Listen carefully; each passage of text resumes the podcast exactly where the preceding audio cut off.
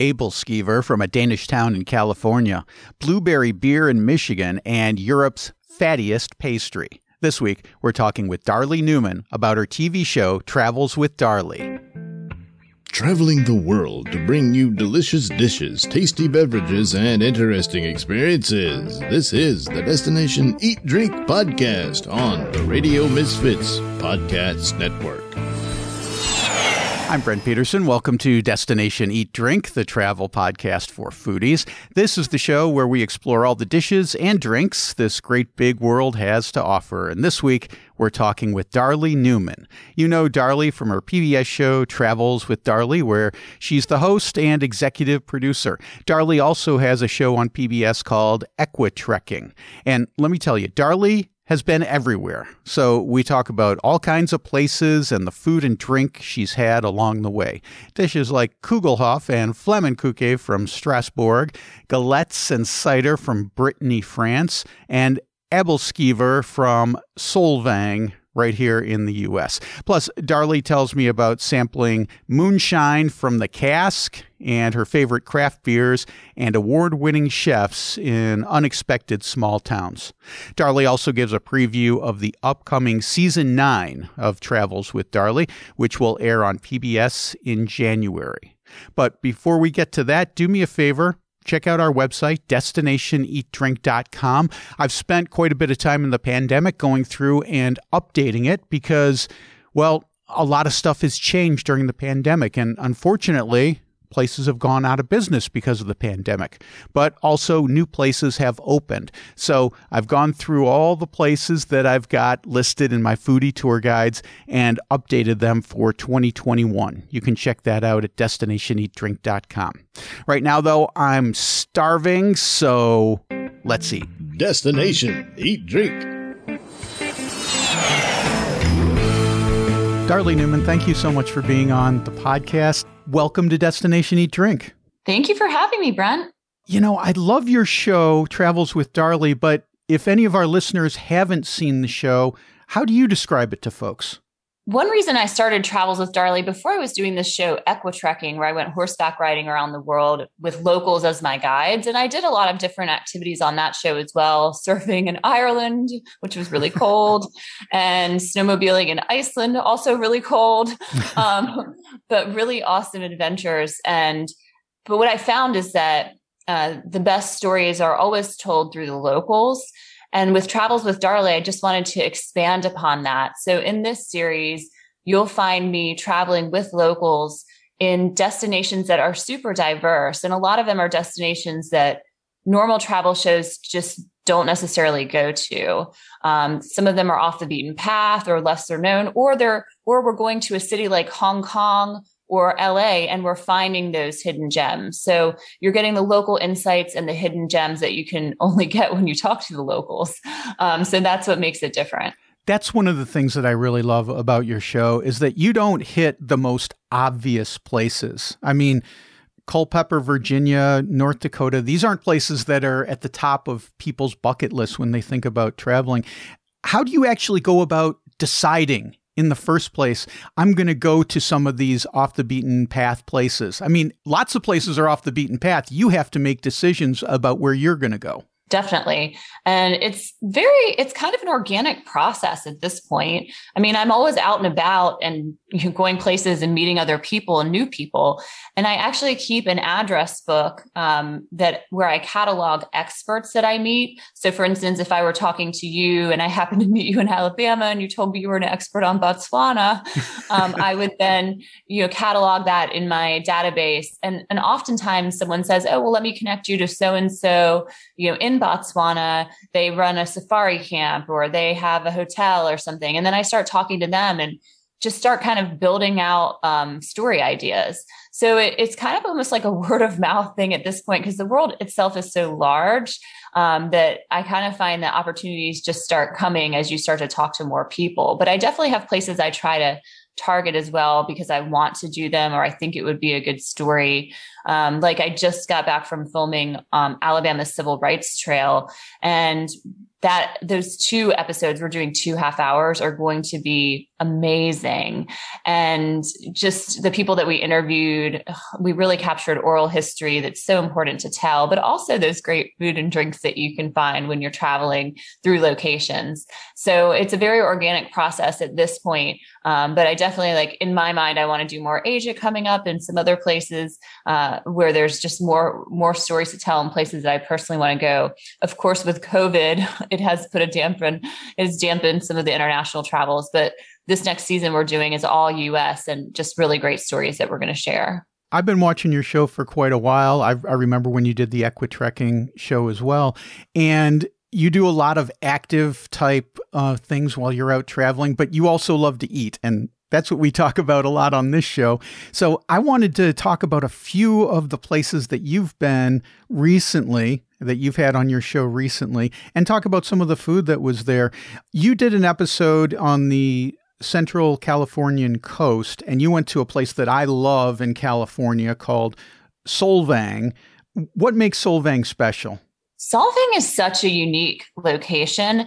It reminded me a little bit, and, and you know it, so you, you can probably agree with me, but it did remind me a little bit of like a Disney World location because right. it has this Danish history. It was settled by people um, from Denmark, and they actually have created the town to look like a mini location in Denmark. And a lot of the the food there is inspired by this by these people in this history as well and their and their kind of heritage and roots. So you can try all of these danish treats there. And i mean there's a there's a bakery beside a windmill where you can get danish waffles. And i went to um, solvang restaurant where they make something called æbleskiver, which is a word that I had to learn to pronounce a couple times before I got it right. Um, but the æbleskiver looked amazing. Tell folks about that thing. It was awesome. It is definitely something you guys need to seek out. It, if you, especially if you like breakfast foods and pancakes, because it is a ball of fluffy pancakes. And a lot of times they put kind of a jam or a raspberry type um, sweetness on top and then powdered sugar. But you dig into that and it's just like a world of pleasure, I have to say. it was really, really good. But the good thing about that too in Solvang was I also went to this place called, um, it was Fresco Valley Cafe that had avocado toast, avocado toast, which I think of as very California. And when I'm traveling in a place, I try to find those foods that are would be typical, you know, what you would think of for that area. So I did mix in some healthy food as well with avocado toast, which was very, very good. But the æbleskiver is something that people should definitely seek out and try. And then there's all this great wine there because you're in the Santa Ynez Valley, which if you saw the movie Sideways, and also they filmed um, the movie Sideways in Solvang at Solvang Restaurant. You can actually go and sit in the booth where they filmed a scene and have æbleskiver, which is pretty cool. So there's lots of great um, treats to have if you're if you're venturing there.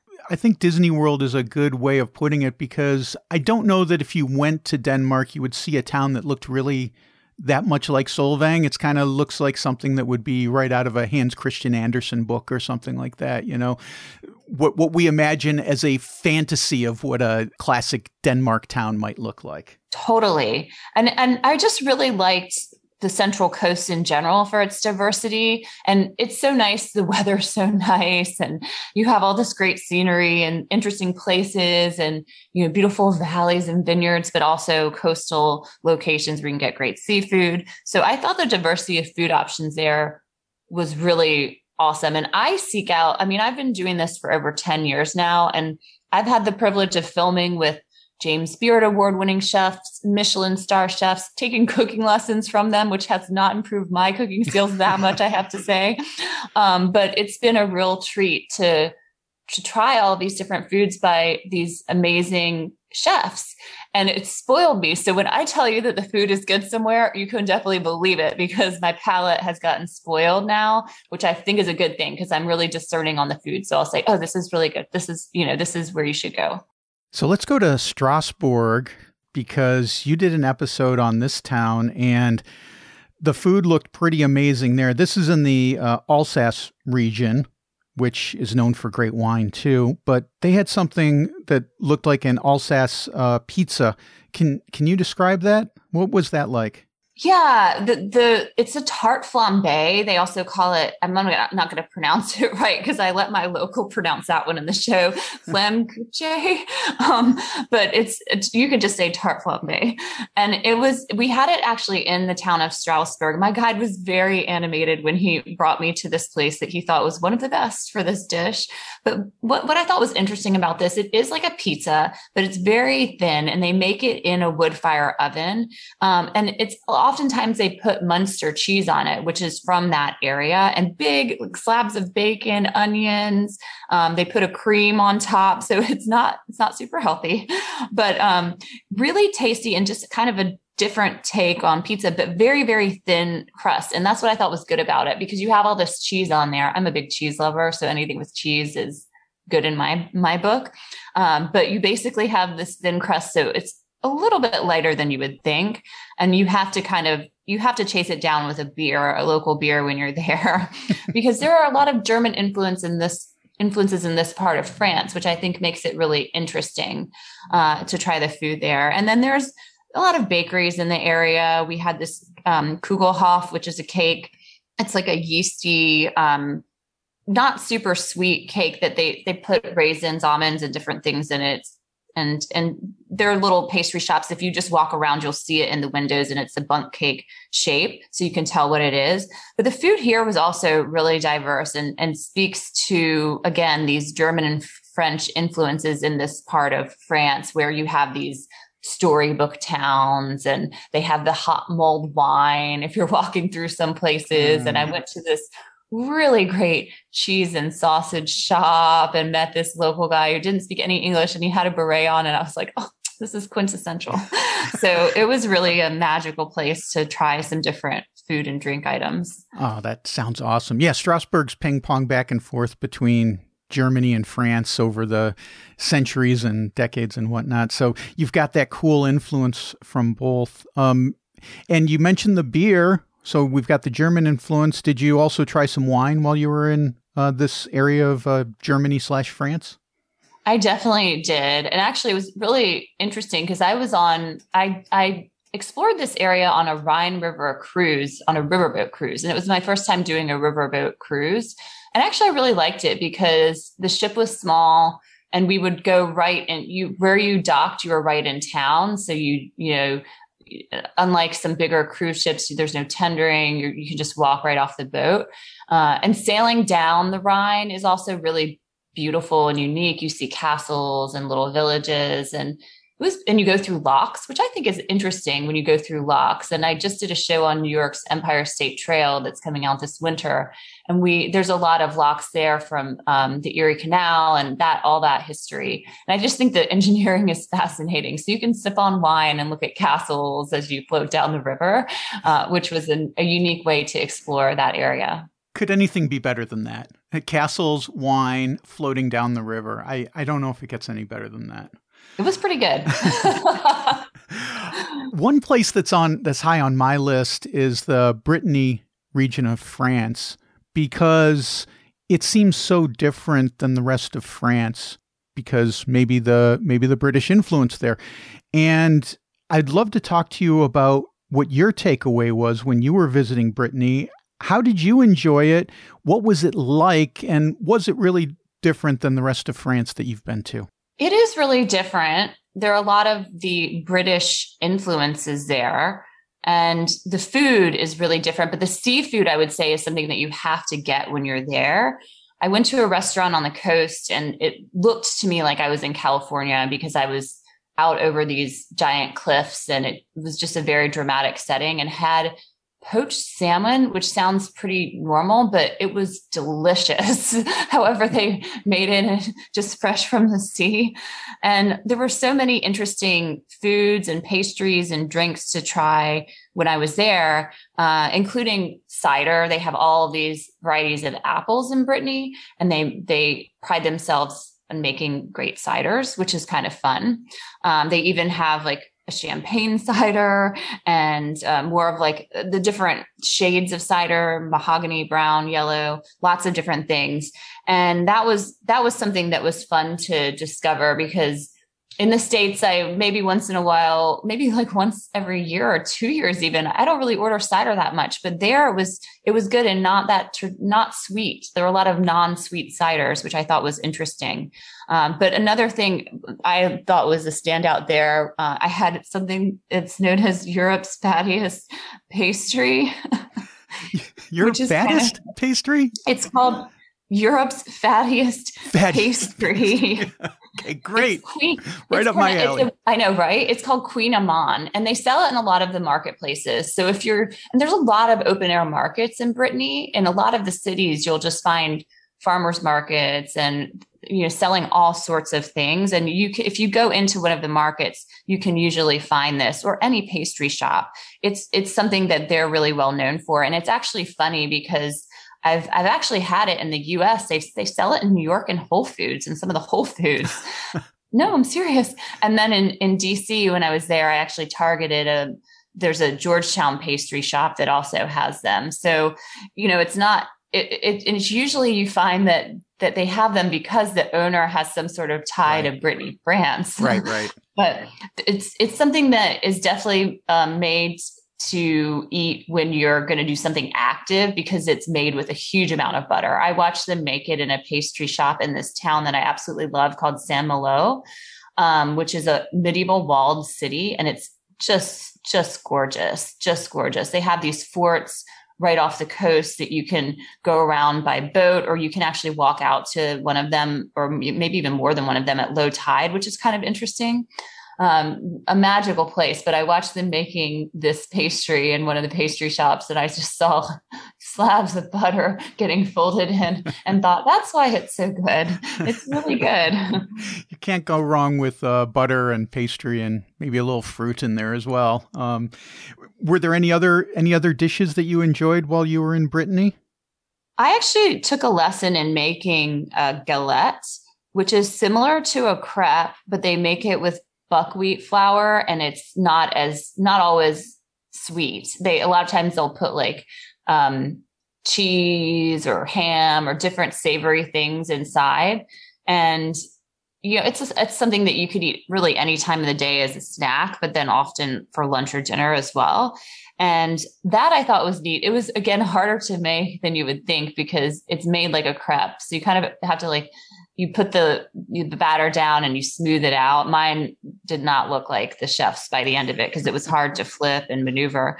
But it was another kind of interesting regional specialty, and of course, I had to try it with some local cider to really complete the process. Right. But right, that right. was that. There's a cafe called Breizh Cafe in Saint Malo where you can get all types of galettes. They make a variety and, and also a lot of different kinds of cider.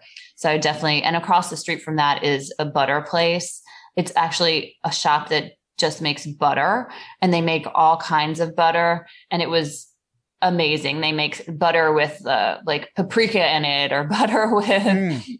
olive oil and sea salt or all these different combinations. And it was really, really good. Uh, let's talk a little more about drinks because you mentioned the cider and that's one great thing about Brittany that I've read about. I, like I said, it's on my list. I haven't been there, but you know, you think of France, you think, oh, we're going to drink wine. You go to Brittany, you drink the cider.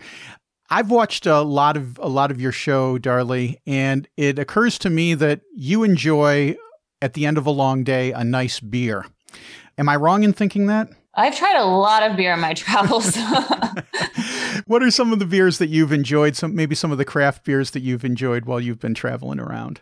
There's a um, a small brewery in South Carolina along the Swamp Rabbit Trail called Swamp Rabbit Brewery, and I, I like trying low. I like trying really local beers. So um, there, I found some just unique, unique local local beer, and it's kind of fun when you go somewhere. Um, and it was almost like a almost red in color, which is kind of weird. Um, but it was actually I mean, they had all different types, but the one I tried, but it was actually really good. Um, I went to a brewery in Little Rock I really like called Lost 40 Brewing, and it's a microbrewery. They had a lot of different barrels happening there. and they, that was, they use Arkansas honey in their beer, which is something unique. I, I think when you go in different places, when you can ask a local again or someone working at the place where you're where you're trying that food or drink how it's really made you'll really enjoy tasting it more because then you start to taste those flavors and because sometimes you can't put your finger on exactly what it is but when you you know you start to get that conversation you you understand more about it um, I, I just was in alabama and um, tried some different local beers there as well. But everywhere i go i try to find you know what's local whether it's beer or uh, like a wine that's brewed there or cider or something like that. Um, i did do st louis uh, which is known known for its beer. And i went to this place called square one brewery there. And they had some belgian beers and i also got to go to belgium and try a lot of different oh yeah in belgium which was really interesting um, so all over i've really sampled a lot of different food and drinks in my travels. I actually did a food and drink show, um, a, a, a, kind of a mashup episode, taking segments and things that uh, didn't necessarily make it into other episodes, but where we had really good food and drinks. And I compiled it into an episode that's in one of my um, latest seasons out on PBS. A couple of years ago, you went to Ottawa, Illinois, and I actually grew up outside of Chicago, and I watched that show a couple of years ago, and I said, I'm not even sure I knew about Ottawa when I was growing up in Chicago. I, I don't think I had ever even heard of it. And I think you had, if I'm if my memory serves me correctly, uh, did you have a blueberry beer while you were in uh, Ottawa doing that show? I had a blueberry beer in Michigan. Okay. When I was at um, it's a, a waterfall area um, but I in Ottawa, I did also have beer at um, it was Tangled Roots Brewing Company, which is right downtown, and again has that German influence. So again, I guess I've tried beer everywhere I've gone. well, beer is one of those things that's really low, a lot of times very local, and there are craft breweries that have popped up all over the place. Um, but uh, you know, in Ottawa, I was actually there was some really good food in Ottawa. Uh, there, I had pizza at a golf course that was really good, and I'm having good New York pizza a lot, so. I'm now saying, you know, that's good pizza. Uh, I just was at Post Office Pies actually in Birmingham, Alabama, and had really good pizza there. Also, the wood fired um, oven pizza, which was great. But there was a really good Italian restaurant, um, Mark Allen's that's in that's right outside of Ottawa. That was also really good. The owners went to the CIA, which is the Culinary Institute of America, and I think you find when you travel that in a lot of small towns and places where people say, "Oh, the food probably isn't, you know, it's it'll be local or a specialty," but there are a lot of chefs that have moved around our nation, and they they pop up. They are award-winning chefs in and the most um, you'll say, "Oh, I didn't know that that would be there." A restaurant in the middle of nowhere, Aiken, South Carolina. Um, this restaurant that this woman Heidi runs is like a pilgrimage site, um, and there's just a lot of places that I've I've discovered that I've said, "Oh, wow, that was really surprising," and the food was really really good. I guess next time I go home to uh, visit family and friends in Chicago, I'm going to have to put Ottawa, Illinois on my on my bucket list of uh, places to go. You went to a place called Belmont Farm Distillery where they make a legal moonshine. I'm saying legal L E G A L as opposed to, you know, making moonshine in the woods. Um, how was the moonshine there? How did you enjoy it? It was strong. I find most moonshine to be really strong. Uh, the guys that one of the guys that um, runs that is on the Discovery show Moonshiners, and he took me around, and the and a lot of times when I've gone to some of these distilleries, I've gotten to try things right out of the cask, which is kind of interesting and makes it even stronger. Um, but you know, I'm not a big I'm not, a, my palate is not personally like, I'm not like, oh, I want to drink some moonshine. But of course, I'll try anything when I'm traveling. But I will say that that was very strong. no, you could definitely light that on fire. Um, and, but I think the moonshine industry is interesting because, again, a lot of the people that are working in it, um, you know, they have a history with it as well. A lot of people I've met, like someone in their family was doing it illegally, you know, at some in some location before and they have the recipe and they're making it now and it's a legal operation. So it's it's kind of fun to hear that history and, and learn about how how their distillery or how their place came to be. I did want to ask you what you've got coming up for season nine. But first, something occurs to me. Um, you know, as I'm watching your show, you're you're very active. You do a lot of biking, and you know, you're out hiking and stuff like that. Do you have the same level of activity when you're at home? Or is this you know is this for the show? Do you come home? Do you eat healthy? Um because you're eating all these pastries and stuff like that but you're a you're a thin lady. So how does that work for you? What, what's your health regimen like? Well after this alabama trip i did come home and i'm trying to eat healthy right now because i ate barbecue pizza hot dogs hamburgers like a lot of donuts really mm. good donuts. Um, and it was really awesome. Um, but you know, because I'm also doing it for the camera, people people say, "Oh, did you just take a bite and not have any more?" No, because I take like 17 bites sometimes because we have a single camera shoot. So we try to get different angles. And so that means that I have to try things many times sometimes. so poor, poor Darley. I know, right? Well, you get a, you get a sugar rush when you have 17 bites. Yeah, I'll bet. um, but really good food and locations. When I come back, I mean, I'm, I'm active in general in life. I, live near Central Park in New York City and I'm always there running or walking or I, I bike around the city. So I pretty much stay active in general. But of course, I'm not nearly as active as I am on a lot of these film shoots where I'm out, you know, for 12 hours hiking. And like when we just filmed in Colorado, it was hiking, mountain biking, horseback riding, all sorts of activities that I don't necessarily get to try all of those and especially mountain biking at high altitude that was tough at home. Yeah. Yeah um, so you definitely work up an appetite and that in that sense i don't mind trying so many different things when i'm traveling because i'm hungry. You're going to burn it off anyway. Yeah. So uh, you've talked a little bit about uh, season nine. You mentioned alabama and the civil rights trail.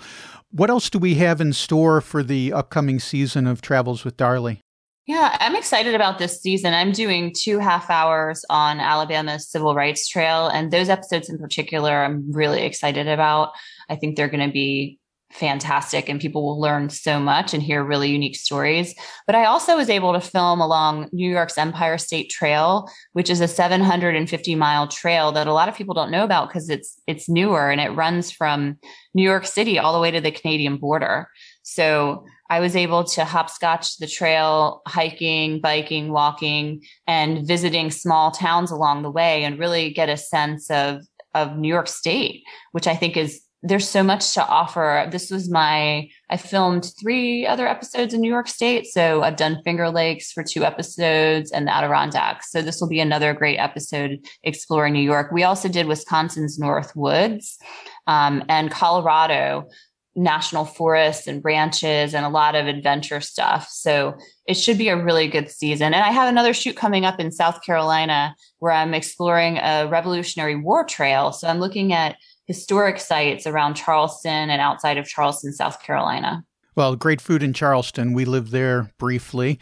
And uh, man, did I enjoy did I enjoy getting some grits in uh, Charleston? Oh, There's some great places. It's so good. Yeah, you think grits and uh, you get some some cheesy grits, and I'm set. I'm set yes. for the day. Of course, you have to have a beer with that too, Darley. So, well, it's been a joy talking to you, and I'm really looking forward to your upcoming season of Travels with Darley. We'll put a link to your website and your information in the show notes so that people know where to find you and where to watch the show. And I would also suggest, because I follow you on social media, I'd suggest following Darley on social media because uh, you post some great pictures and videos on there that are just really uh, colorful and entertaining. So uh, thanks for being on the show. It's been great talking to you, and uh, we'll look forward to talking to you again soon. Thanks, Brent. It's been great speaking with you as well. And I'm excited to I'm excited to talk about food with you because we both share a passion for it. So it always makes for interesting conversation. Okay, there you go. The new season of Travels with Darley will be on PBS in January, and you can stream several episodes for free right now on Ovation TV. I've got links in the show notes at radiomisfits.com slash DED 156. And if you're listening to this the day that it drops, it's the day after Thanksgiving. Happy Thanksgiving. I've also posted a link in the show notes to our episode about Native American cuisine. My friend Loren Spears talks about the 13 Thanksgivings in Native American culture. Well, that'll put a bow on this week's show. Next week, as if you haven't had enough desserts for Thanksgiving, we've got sweets and desserts on the podcast. Until then, I've got a new blog entry on my website. I put stuff there all the time. And this week I posted a story about the best viewpoint in Lisbon, Portugal. Lisbon is the city of seven hills, so there's lots and lots of great vistas. But this one's my favorite. You can read about that at destinationeatdrink.com slash blog. Destination Eat Drink is distributed by the Radio Misfits Podcast Network and moonshine bootlegger Ed Silla. Thanks, Ed. I'm Brent Peterson. I'll see you down the road. Join us next week for another culinary adventure on Destination Eat Drink, a presentation of the Radio Misfits Podcast Network.